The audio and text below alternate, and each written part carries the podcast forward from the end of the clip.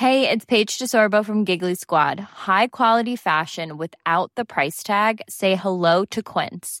I'm snagging high-end essentials like cozy cashmere sweaters, sleek leather jackets, fine jewelry, and so much more. With Quince being 50 to 80% less than similar brands. And they partner with factories that prioritize safe, ethical, and responsible manufacturing. I love that. Luxury quality within reach. Go to quince.com slash style to get free shipping and 365 day returns on your next order. Quince.com slash style.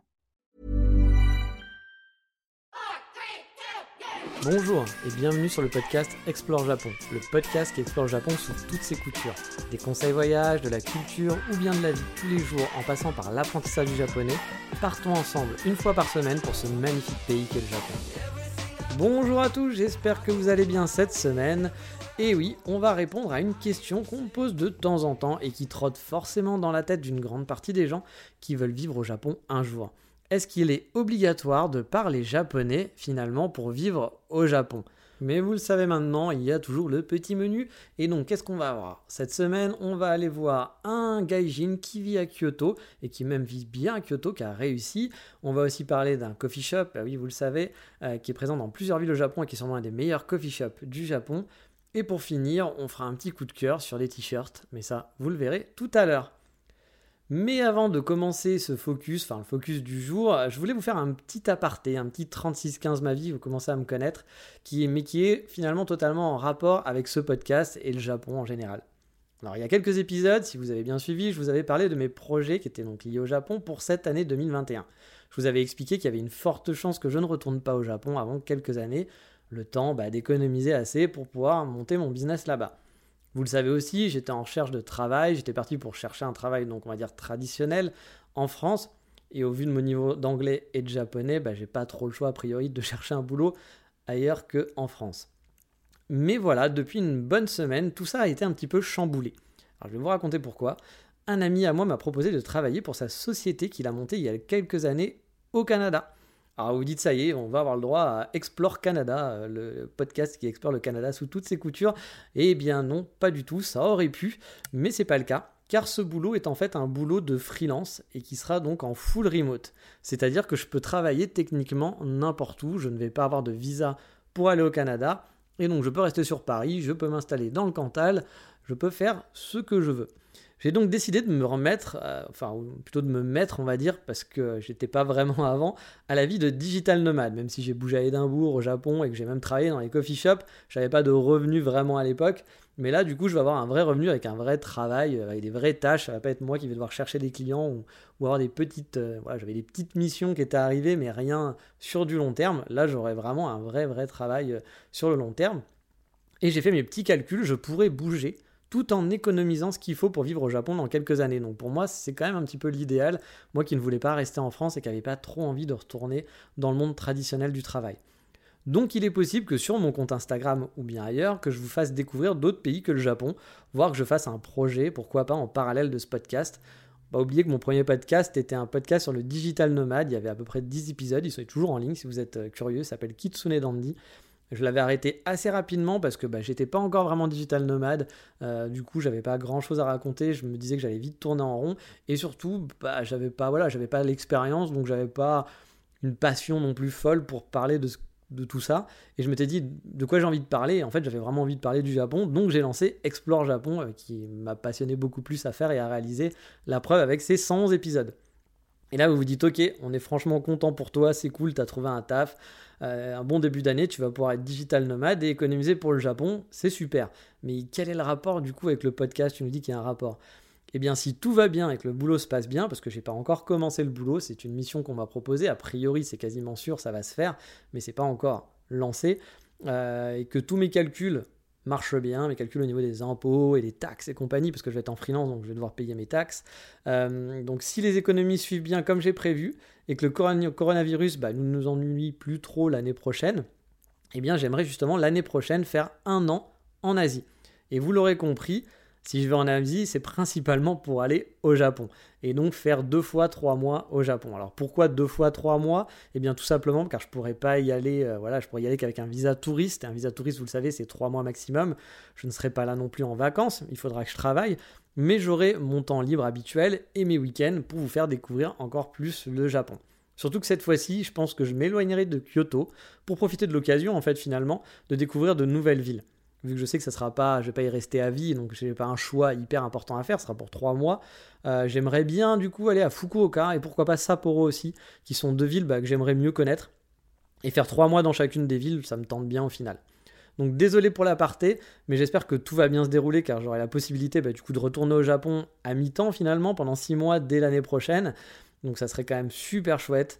Et vu qu'on se dit tout, d'un point de vue financier aussi, si tout va bien, bah, je pourrais monter mon business d'ici 3 ans environ.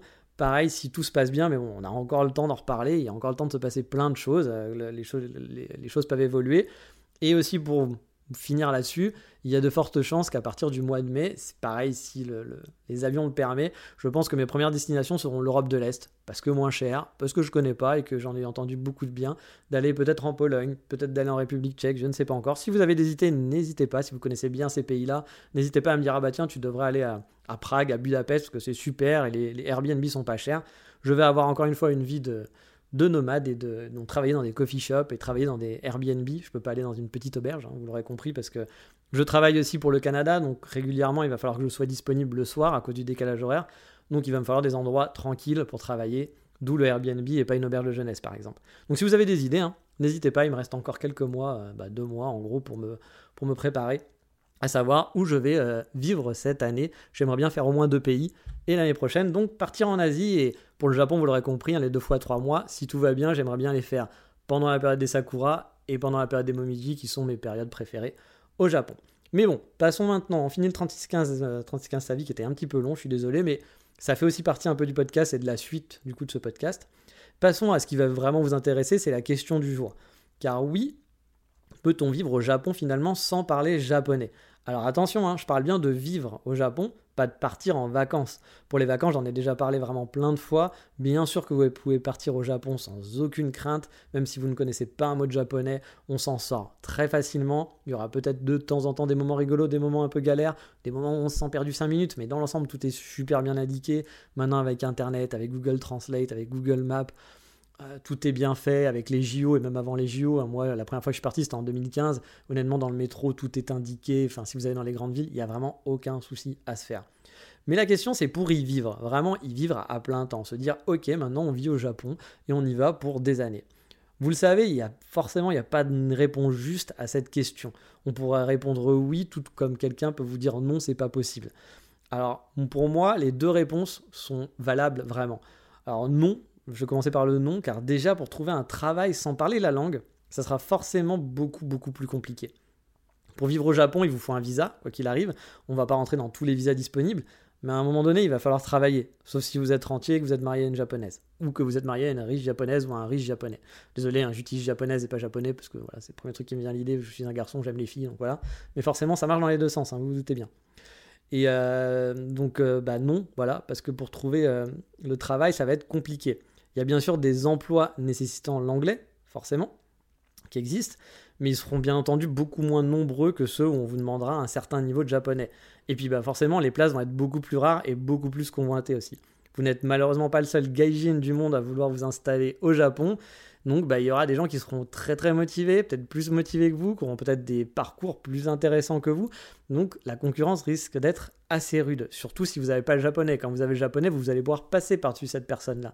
Mais quand vous ne l'avez pas, eh ben, à, concurrence à concurrence égale, sans le japonais, peut-être que même un profil moins bien que vous, mais avec le japonais en plus, passera au-dessus de vous. Donc bah, ça, limite, ça limite forcément les, les possibilités.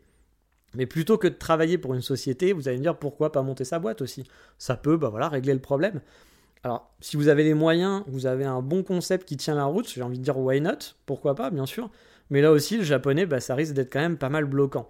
Bah déjà, si vous devez avoir des interactions avec des clients, ça sera compliqué. Euh, il y a souvent beaucoup de travail qui nécessite d'avoir des clients japonais. Euh, et qu'on va, vous n'allez pas travailler avec uniquement des clients étrangers ou des gaijins. Après, par exemple, vous allez peut-être être, je ne sais pas, J'ai écouté un podcast il n'y a pas longtemps sur un, ostéopathe, voilà, et qui lui, ses clients sont juste étrangers. Donc du coup, il est marié à une japonaise quand même. Voilà, il faut quand même, il est quand même marié à une japonaise. S'il n'était pas marié à une japonaise, il n'aurait pas pu faire ce qu'il fait maintenant. Mais dans sa vie de tous les jours, son travail de tous les jours, finalement, vu que tous ses clients sont étrangers, il parle juste français et anglais. Le japonais, il ne le parle pas. Donc, comme quoi c'est possible. Mais c'est des cas qui sont très très rares. Et encore une fois, on l'a dit, enfin, je l'ai dit au tout début de cette phrase, il est marié avec une japonaise qui parle français.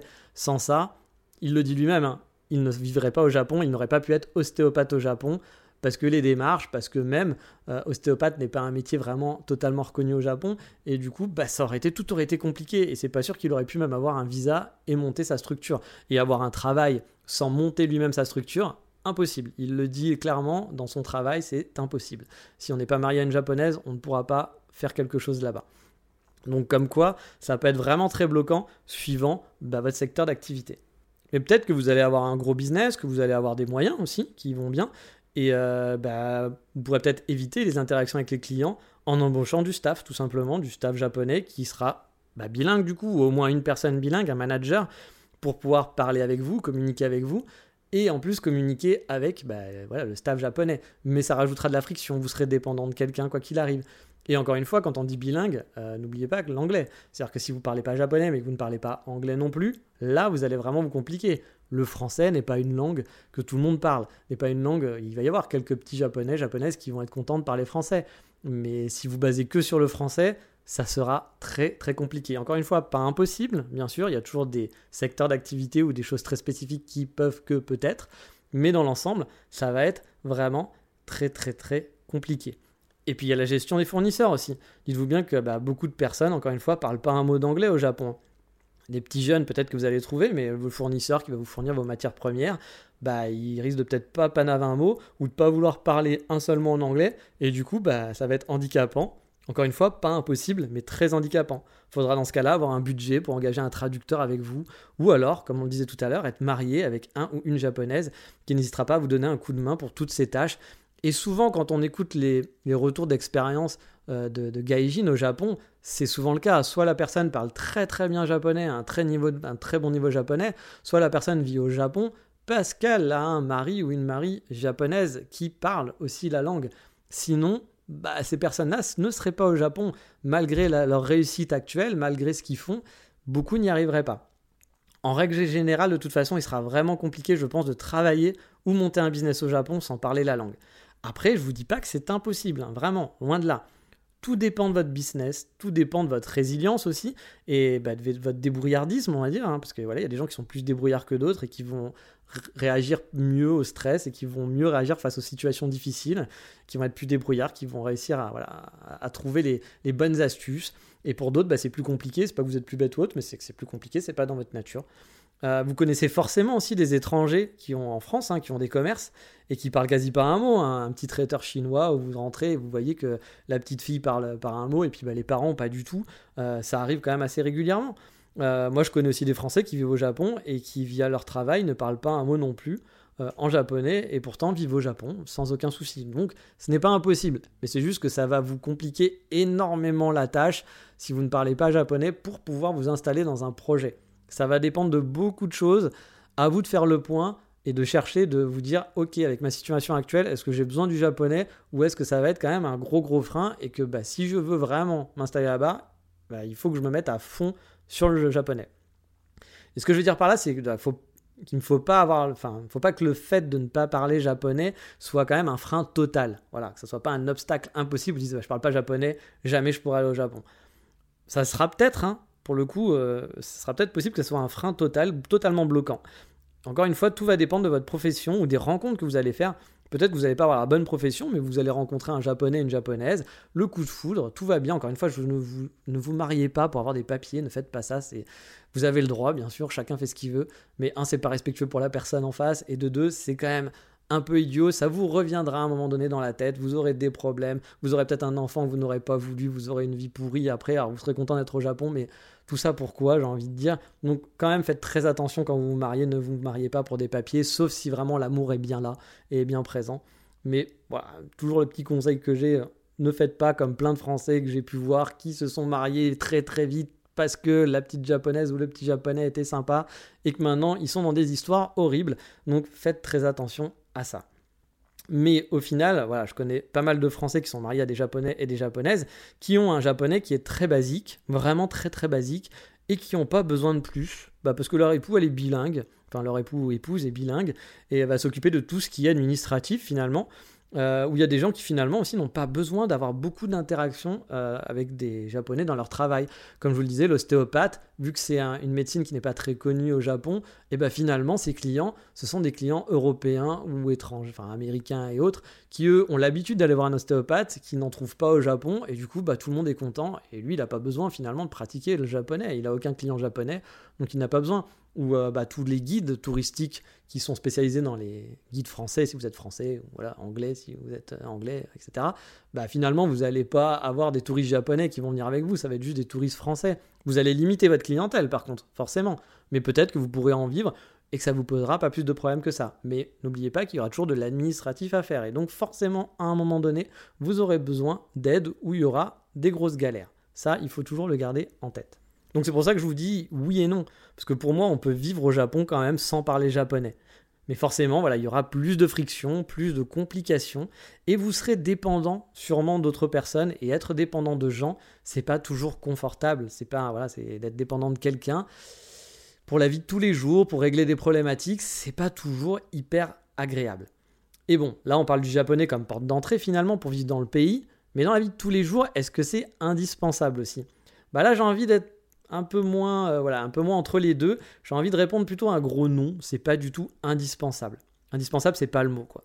On peut très bien avoir sa vie de tous les jours sans encombre, sans parler un seul mot. Bon, au début, ça sera forcément un peu compliqué, vous vous en doutez, pour commander par exemple dans un café ou dans un restaurant, être à l'aise pour lire un menu, bah, vous ne serez pas du tout à l'aise, vous comprendrez rien forcément. Et puis bah, quand on va vous répondre, qu'on va vous dire euh, sur place ou emporter, qu'on va vous dire ce que vous voulez, euh, ce que vous voulez découvert ou je sais pas quoi, bah, pareil, ça sera un petit peu compliqué. Mais finalement, avec les gestes, avec la tête euh, ou avec une, juste une incompréhension, puis dire bon bah voilà, de toute façon c'était ça, j'ai pas compris ce qu'elle m'a demandé, mais voilà, ils m'ont pas couru après, j'ai payé, tout va bien, donc bon, c'est pas très grave. Bah ça va, ça peut le faire. Et puis finalement, en fait, on apprend assez vite euh, les choses de base, euh, les phrases de base qui vont vous aider dans la vie tous les jours. Vous connaîtrez euh, assez facilement les trois quarts des expressions à utiliser, par exemple à la caisse, c'est des expressions qui vont venir sans cesse, et du coup ça va rentrer petit à petit, vous allez devoir faire des recherches, demander un peu à des gens, mais vous allez vite comprendre comment ça marche. Euh, par exemple, à la caisse d'un supermarché, euh, vous saurez assez rapidement bah, comment on dit oui ou non quand on vous demandera si vous voulez un sac plastique. Vous comprendrez quand vous demandez un sac plastique. Euh, on vous, comprendrez la phrase où on vous demandera s'il faut payer par carte ou en espèces et vous connaîtrez les deux mots pour dire bah non, je veux payer par carte ou bah non, je veux payer en espèces. Donc finalement, ce sont des mots qui reviennent sans arrêt, qui sont toujours les mêmes, et on s'habitue très vite, et on a un vocabulaire très limité, mais qui permet de faire énormément de choses de la vie de tous les jours comme je vous dis, ce genre de choses, ça va vraiment très vite. Et on peut avoir une zone de confort qui s'installe avec des gestes des paroles vraiment routiniers. Euh, et avoir son petit confort finalement de vie sans vraiment savoir parler japonais, sans aucun souci. En plus, si vous êtes marié encore une fois à un japonais ou une japonaise bilingue, forcément, ça va être encore plus simple. Mais même tout seul, hein, il n'y a pas de quoi paniquer. Bon, je vous garantis quand même des moments de solitude, hein, forcément. Il y aura quelques aventures qui vont arriver, mais rien de très très compliqué pour l'avoir vécu moi-même sur place. Euh, voilà, je me suis très très vite adapté. J'avais quand même des cours à côté, donc c'est vrai que ça me permettait d'apprendre assez vite. Mais on n'a pas appris, par exemple, euh, dès le départ, à savoir comment commander un café ou comment, euh, voilà, comment payer à la caisse ou comprendre ce que le caissier vous dit. Et au final, on s'en sort. Voilà, on s'en sort assez bien. Il y aura de temps en temps des complications, voilà, forcément. dans des choses administratives principalement, hein. des lettres à traduire, vous comprenez rien, vous direz pourquoi l'électricité m'envoie un truc de 4 pages? Euh, des démarches qui vont être un peu chiantes aussi parfois, mais ce sont des choses ponctuelles au final. Et c'est assez facile de demander de trouver de l'aide euh, via un autre expat ou alors chercher sur internet euh, avec des outils de traduction. Ou alors si vous aviez un ami japonais qui parle un peu anglais ou français, on arrive toujours à trouver quelqu'un pour nous aider et se débrouiller, surtout que c'est pas souvent. Après, est-ce que je conseille de me dire ouais bah ça sert rien d'apprendre le japonais, hein, t'emmerdes pas. Hein. Non, bah non, non, forcément, pour moi, apprendre la langue, c'est quand même important même si vous n'en avez pas besoin dans votre travail ou dans votre couple, vous serez forcément à un moment donné frustré, voire souvent peut-être même de ne pas pouvoir discuter avec des gens intéressants, avec des gens que vous trouvez sympathiques, mais bah, du coup vous ne pourrez pas discuter avec eux ou bien bah, juste exprimer votre point de vue parfois, parce que bah, dire il fait chaud, il fait froid, c'est sympa, et les Japonais en plus adorent le small talk, donc vous ferez plein d'amis, mais bah, des fois vous allez peut-être avoir envie de pousser un petit peu plus loin, de, poser des questions, de pouvoir vous exprimer, de dire des choses sur vous, et bah du coup vous pourrez pas, tout simplement. Et tout le monde en plus n'aura pas la chance d'avoir des conditions idéales, j'entends idéal avec des guillemets, c'est-à-dire d'avoir un compagnon qui est bilingue, ou euh, d'avoir un travail qui vous permet de ne pas avoir du tout de japonais dans votre travail. Si vous avez un projet de vie au Japon, l'apprentissage du japonais, c'est quand même un gros atout que vous rajouterez dans votre portefeuille de compétences en quelque sorte, pour, pas, bah, parvenir peut-être à réaliser votre but de vivre au Japon. Et je rajoute l'anglais aussi dedans, même si les Japonais ne parlent pas trop anglais en général, vous allez avoir plus de chances. Si vous partez avec que le français pour trouver un travail, vous allez vraiment beaucoup, beaucoup limiter vos possibilités. Alors que si vous avez un bon anglais à côté, eh bien peut-être que dans des sociétés un peu plus internationales, vous allez avoir des possibilités qui seront plus grande. Si vous avez l'occasion, je vous invite aussi à faire une école de langue au Japon pendant une longue durée. Alors ça coûte quand même un petit peu d'argent, donc il faut avoir des économies pour le faire, mais ça vous permettra de mieux connaître la culture japonaise au final, de vous laisser le temps aussi de voir si ça vous plaît ou non, de vous donner des bases de japonais, voire plus que de bonnes bases hein, pour ceux qui sont vraiment bons en langue, mais pour ceux qui ne sont pas très bons, bah, vous ne serez pas bilingue à la fin de vos deux ans de japonais, mais vous aurez voilà, des bases intéressantes. Et puis bah, ça vous permet aussi de vous ouvrir beaucoup plus d'opportunités pour vivre au Japon, d'avoir quand même ces bases de langue et puis bah même de connaître un petit peu mieux ce qui se fait, d'avoir des amis peut-être japonais, d'avoir le temps d'avoir des amis, peut-être d'avoir eu le temps aussi de rencontrer votre compagnon euh, japonais, parce que bah voilà, si vous l'avez rencontré sur internet, c'est compliqué de se marier au bout de deux mois, il y en a qui vont le faire, mais voilà, si vous, restez deux ans et que vous rencontrez, je sais pas, votre compagnon au bout d'un an, bah vous pouvez vivre un peu avec pendant un an, voir comment ça se passe, et puis si tout se passe bien, ben là, pourquoi pas se marier? Et puis peut-être que votre niveau de japonais ne sera pas énorme, mais vous serez dans les conditions, euh, les bonnes conditions pour pouvoir avoir un projet au Japon. Mais au final, si je devais donner une réponse, si on me disait oui ou non à cette question, je dirais que non, c'est pas impossible. Clairement, on peut vivre longtemps, voire très longtemps au Japon, sans parler la langue. On peut avoir dans certains cas un travail qui le permet, et pour la vie de tous les jours, si vous n'êtes pas exigeant dans les interactions sociales, bah, ça suffira largement. Hein. Certains aussi s'accommodent très bien finalement de vivre qu'entre expats. On peut très bien profiter d'une partie du Japon, tous les bons côtés, que c'est calme, c'est sympa, que les gens, sont, gentils, et avoir tout de même des interactions, avoir beaucoup d'interactions sociales avec seulement des étrangers et se faire un petit cercle d'amis pour bien vivre sa vie. Surtout que les cercles d'amis japonais, on le sait, parfois c'est quand même compliqué et que finalement, bah, on se retrouve un peu mieux euh, d'avoir des relations plus profondes avec euh, des étrangers. On est tous différents finalement là-dessus. Certains vous diront vivre au Japon en côtoyant principalement des expatriés, c'est totalement bête, c'est ridicule, ça sert à rien. Mais je pense pas qu'il y ait de bonne ou de mauvaise réponse comme d'habitude. Il n'y a pas de bonne ou mauvaise façon de faire. C'est ce qui va vous convenir le mieux. Parce que finalement, est-ce que ne plus parler à aucun étranger, avoir que des relations avec des Japonais parce que c'est des Japonais et que si on est étranger, bah non, je veux pas lui parler parce que c'est un étranger, est-ce que c'est mieux? Euh, Personnellement, moi je pense pas. Mais encore une fois, chacun fait ce qu'il a envie. Mais bref, vous l'aurez compris, vivre au Japon sans parler japonais, c'est tout à fait possible. Dans la vie de tous les jours, on s'en sort. N'y aura pas de, problème, il y aura quelques moments de solitude, mais on trouve toujours des solutions, de l'aide. Et dans l'ensemble, la routine s'installe très vite pour ne pas avoir de friction finalement régulière dans sa vie et de stress. Il ne faut pas que ça soit un frein total à vos projets. C'est vraiment ça qu'il faut, garder, qu'il faut avoir en tête. Mais aussi garder en tête que ça sera forcément un frein quand même. C'est pas un frein total, mais c'est un frein. Que ça risque de limiter vos possibilités. Ça sera suivant vos diplômes, votre secteur d'activité. Ça peut totalement vous bloquer aussi. C'est pour ça que peut-être que vous ne pourrez pas partir au Japon à cause de tout ça. Et donc c'est pour ça que dans ces cas-là, il faut bien réfléchir à ce qu'on sait faire, ce qu'on peut faire, les opportunités qui existent, et se dire, ok, si j'ai vraiment besoin du japonais, j'aime pas trop apprendre les langues, mais j'en ai vraiment besoin pour partir, et dans ce cas-là, eh ben, il faut se mettre un petit coup de pied dans les fesses et se motiver, même si c'est pas simple, pour apprendre le japonais, et quoi qu'il arrive, de toute façon, apprendre le japonais, ça sera toujours bénéfique, vous pourrez vous faire des amis, vous pourrez discuter plus facilement, si vous pouvez le faire, c'est quand même un grand, grand, grand plus. Mais voilà, pour le focus d'aujourd'hui, c'est fini. On va passer, comme d'habitude, vous le savez, à la rubrique L'Insta Moment.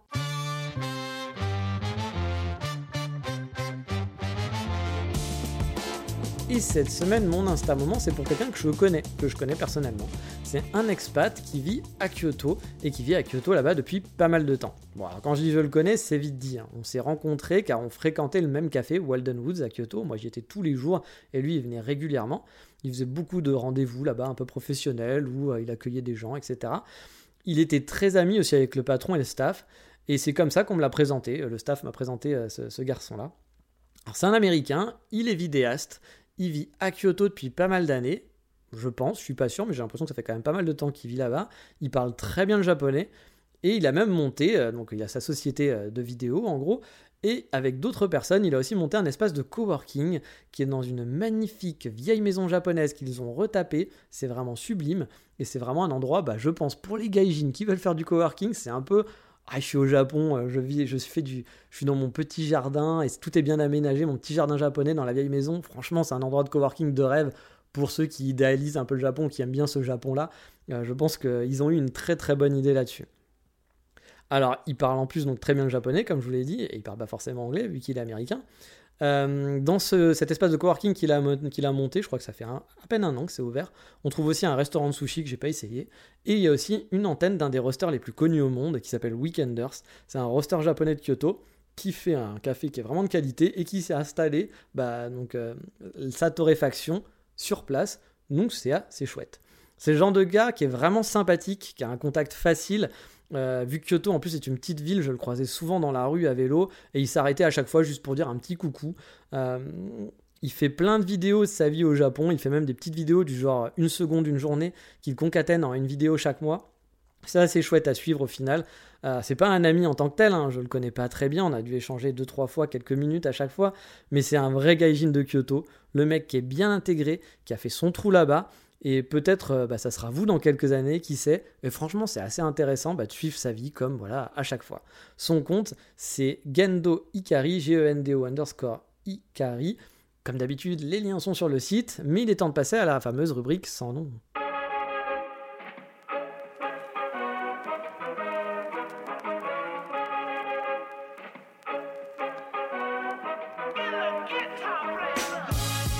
Et vu que j'ai rencontré cet Américain dans un café, je vais vous parler d'un café, bah oui, vous savez, c'est ma passion, et d'une marque très connue pour les amoureux de café, il s'agit de Glitch. Alors Glitch à la base, c'est un coffee shop dans le centre de Tokyo, dans un quartier d'affaires qui n'est pas franchement les plus plaisants à visiter. Vous allez voir beaucoup de salaryman ou d'office lady, il y a des grandes tours, etc. C'est pas le quartier le plus hip-hop pour ça, pour les vacances en tout cas. Mais c'est pas très loin du quartier des libraires, voire même d'Akihabara, et c'est très central, donc on peut y aller quand même facilement en faisant un petit détour. Glitch, c'est comme souvent à Tokyo un coffee shop qui est pas très grand. À l'intérieur, il doit y avoir deux places sur un comptoir qui donne sur la rue, qui est ma place préférée. Vous savez, j'adore observer, regarder les gens avec un petit café, euh, observer les Japonais dans la rue. Ça fait un peu stalker dit comme ça, mais bon, c'est des petits plaisirs voilà, de regarder un petit peu ce qui se passe. Euh, j'aime bien. C'est des, des, bons moments pour moi. Donc ils ont deux places, deux, trois places sur ce comptoir. Y a tout cassé, 5-6 places assises dans, dans, le reste. Ils ont quand même réussi à caser le roster, donc l'appareil qui torréfie le café à l'intérieur. Je ne sais pas par quel miracle, mais ça rentre. Euh, Glitch est sûrement en termes de qualité, franchement, un des meilleurs coffee shops du Japon. Il propose souvent une large, variété de choix au niveau de l'origine, euh, dont des cafés d'origine aussi qui sont supérieurs, qui peuvent faire monter le prix aussi de façon supérieure et assez excessive. Mais bon, quand on aime et le prix le vaut, franchement, c'est du très très bon café. Mais il y a aussi des cafés à prix normaux, hein. enfin des prix Tokyoite, on va dire. Glitch, c'est aussi un style, vraiment. C'est de jolies tasses en céramique, ont vraiment de la gueule, on a envie de les acheter pour les ramener à la maison. Euh, c'est posé sur une planche en bois avec un beau design. Voilà, la planche est design, c'est pas la vieille planche Ikea. Euh, vos pâtisseries elles seront servies dans des filtres à café belge avec le logo de la boîte. C'est classe. Pour les Instagrammeurs du dimanche, vous serez ravis. En plus, chaque café est servi avec une mini carte de visite présentant les informations du café, donc le design est vraiment soigné de A à Z. L'intérieur, par contre, est un peu plus rustre, euh, brut de décoffrage, on va dire, mais ça a du charme aussi. C'est pas un quartier où j'aimerais traîner, hein, comme je vous l'ai dit, mais j'y vais de temps en temps, ou alors je fais un détour par là pour me poser dans Glitch, car j'apprécie vraiment leur café. C'est un de mes préférés au monde, vraiment sincèrement. Et vous savez quoi? En plus, ils ont deux autres cafés. Il y en a un qui est à Kasaka, si je dis pas. À Kasaka Akasaka Oui, Asakusa, Kasaka, c'est ça? Ah ouais, j'ai un, bah, je voulais un gros trou, les amis, ne m'en voulez pas. Euh, le quartier central, voilà, il me semble que c'est Akasaka, mais j'ai un gros trou. Alors, pas, c'est pas Asakusa, hein, ça c'est sûr, à côté de Bueno, non, c'est celui qui est plus central. Euh, il me semble que c'est Akasaka, mais j'ai un vrai gros trou. De toute façon, il y aura les liens sur le site de l'émission. Voilà. Et désolé si j'ai dit des bêtises. Donc celui-là, il est plus concept, car là-bas, ils vont servir que du café filtre. Donc vous n'allez pas avoir votre petit expresso ou votre cappuccino, etc. Il est en fait avec un, capsule hôtel qui s'appelle Nine Hours. Il est à l'intérieur. C'est une chaîne de capsule hôtel un peu low cost. Vous allez trouver des prix vers 30 euros, il me semble, dans ces eaux-là, 30-40 euros. Alors bon, low cost euh, si on veut, hein, mais pour un capsule hôtel, c'est un prix dans Tokyo qui est quand même dans le centre de Tokyo, c'est pas trop cher. C'est un, capsule qui est design. On a, ils ont beaucoup mis sur le, côté design un peu futuriste. Euh, donc du coup, le coffee shop est aussi plus design. Mais le fait de ne pas pouvoir boire de cappuccino euh, m'a jamais trop encouragé à y aller, même si j'aime bien les filtres. Je pense qu'un jour je le tenterai, mais j'avoue, du coup, j'ai pas eu l'occasion euh, de l'essayer, mais j'ai vu plein de photos et ça m'avait donné envie de le tester. Et ils ont refait l'expérience de s'associer à un hôtel aussi à Nagoya. Je crois que c'est un Nine Hours aussi, encore une fois, mais je, suis plus tout à fait sûr. Où là, il me semble qu'on a le meilleur des deux mondes. Donc là, c'est toujours très design. Et en plus, il y a l'air d'avoir de la place. Et il y a l'air d'avoir le choix. C'est-à-dire ne pas avoir que des cafés filtres. Alors, n'étant pas retourné à Nagoya depuis l'ouverture de ce café, je n'ai hélas pas pu aussi le tester. Je l'ai vu qu'en photo. Mais, euh, et puis plein de photos Instagram. Vous savez que j'adore suivre les gens sur Instagram. Donc j'ai vu plein de photos de ce café. Et il m'a donné vraiment envie d'aller le tester un de ces quatre. Bref, Glitch, pour les amoureux de café, c'est une valeur sûre. Et puis bah, j'oubliais, vous le savez, je suis gourmand. Euh, je vous ai parlé des pâtisseries. Et là-bas, il y a du niveau aussi. Les croissants et au cinnamon roll sont délicieux. Je vous l'ai dit, c'est une valeur sûre. Comme d'hab, je vous l'ai dit, les adresses seront sur la page de l'émission avec quelques photos. Mais il est temps d'aller à la dernière rubrique, le coup de cœur de la semaine qui va être très geek et très japon.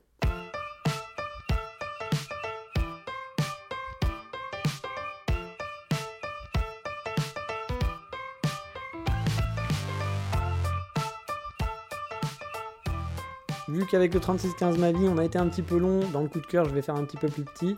Euh, cette semaine, c'est pour mon coup de cœur, ça va être pour deux t-shirts que j'ai reçus il n'y a pas, longtemps.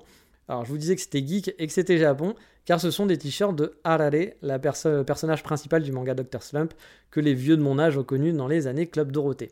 Pour ceux qui ne connaissent pas, c'est un manga humoristique, un petit peu pipi caca, il faut l'avouer parfois, euh, qui a été écrit par l'auteur de Dragon Ball, le fameux Dragon Ball, on voit même Arale dans un épisode de Dragon Ball où Sangoku, Sangoku, Sangoku, Sangoku, voilà, bon, m'excusez, Sangoku, rencontre la petite Arale, une jeune fille robot un peu concon, mais adorable avec bah, beaucoup de force parce que c'est un robot.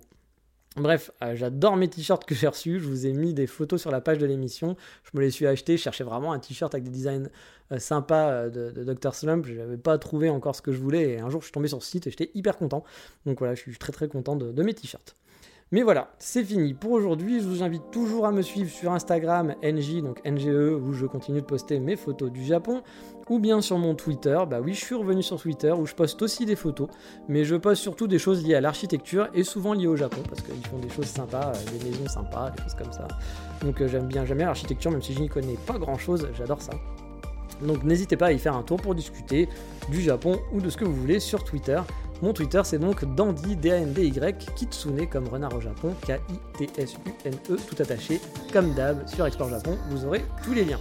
Mais sur ce, je vous dis à bientôt pour le prochain épisode, et surtout, à la semaine prochaine. Ciao, bye bye, mata